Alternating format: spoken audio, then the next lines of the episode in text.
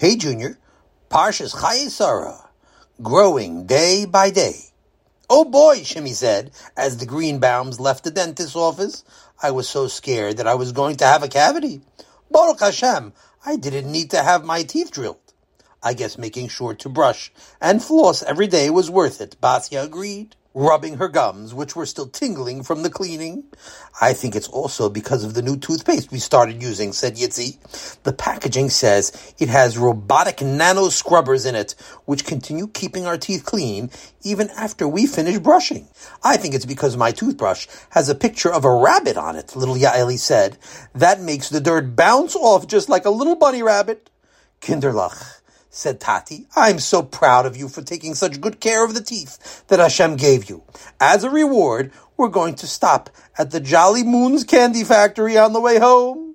But we already went on the Jolly Moon's tour last year, Basia said, and isn't it a little odd to go to a candy factory right after a trip to the dentist? The sugar is bad for our teeth.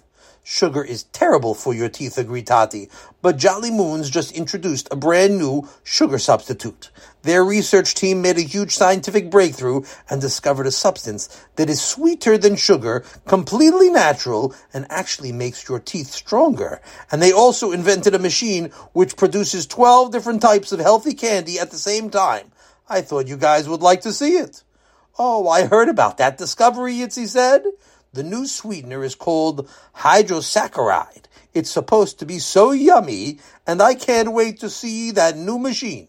A few minutes later, the Greenbaums walked out onto the production floor of the Jolly Moon's candy factory. Here is the Candytron nine fifty, the floor manager told them. This machine can create more than eighty different types of candy all at once. eighty, Yitzi gasped. Tati, I thought you said twelve. Well, currently, we are still in the testing phase, so the machine is only producing twelve types of candy, explained the manager. But once we are satisfied with its progress, all we have to do is turn this little knob here, and it will produce eighty, at least. Wow, said Shimmy and Yitzi together, their mouths watering at the sight and smell of the many different types of candy coming out of the machine. Excuse me, the manager said, walking over to two factory workers who seemed to be standing around and doing nothing. Mo Munchie, Sticky Stew, he yelled. Why aren't you two working? How can you just stand around like that? Oh, boss, don't worry, said Sticky Stew. We still have almost two months left in the year. Last year, we made more candies than anyone else. I'm sure we'll do the same this year, too. Yeah, agreed Mo Munchie, taking a long puff of his smelly cigar. It's not healthy to work too hard. There's no smoking in here, the manager retorted angrily, yanking the cigar from Mo's mouth. Listen to me. You can't expect to do a good job if you just stand around here doing nothing. The year will be over before you know it. You can only fill up your year with accomplishments by making each and every day count. Now get back to work. Come, Kinderlach, Tati said quietly. It's not nice to watch the workers get yelled at by their boss. The Greenbaums left the factory floor with their free packages of sample candies. Shimmy made a bracha and popped a caramel-glazed cherry doozle into his mouth. Mmm, this is the most delicious treat I've ever tasted. His siblings nodded in agreement as they each tasted a candy. I can't believe this is actually healthy, Kinderlach, Tati said as they got back into the car and headed home. While it wasn't pleasant watching those two workers get reprimanded, I think there is a great lesson to learn from what the manager said.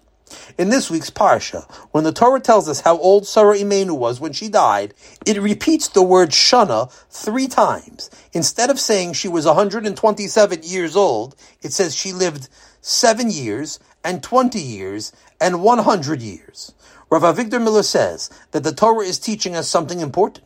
Life isn't just one big glob like that marshmallow chocolate fudge drop that you're eating. Sarah didn't just live for one hundred twenty-seven years. She lived her life year by year, month by month, week by week, and day by day. If we want to make something of ourselves, we need to focus on every single day to make sure that we are making the most of our time. Have a wonderful Shabbos! Takeaway! We can't rely on later if we want to end up being accomplished. We have to start accomplishing right now. Let's review. Why weren't Mo Munchie and Sticky Stew working? Why were they making a mistake?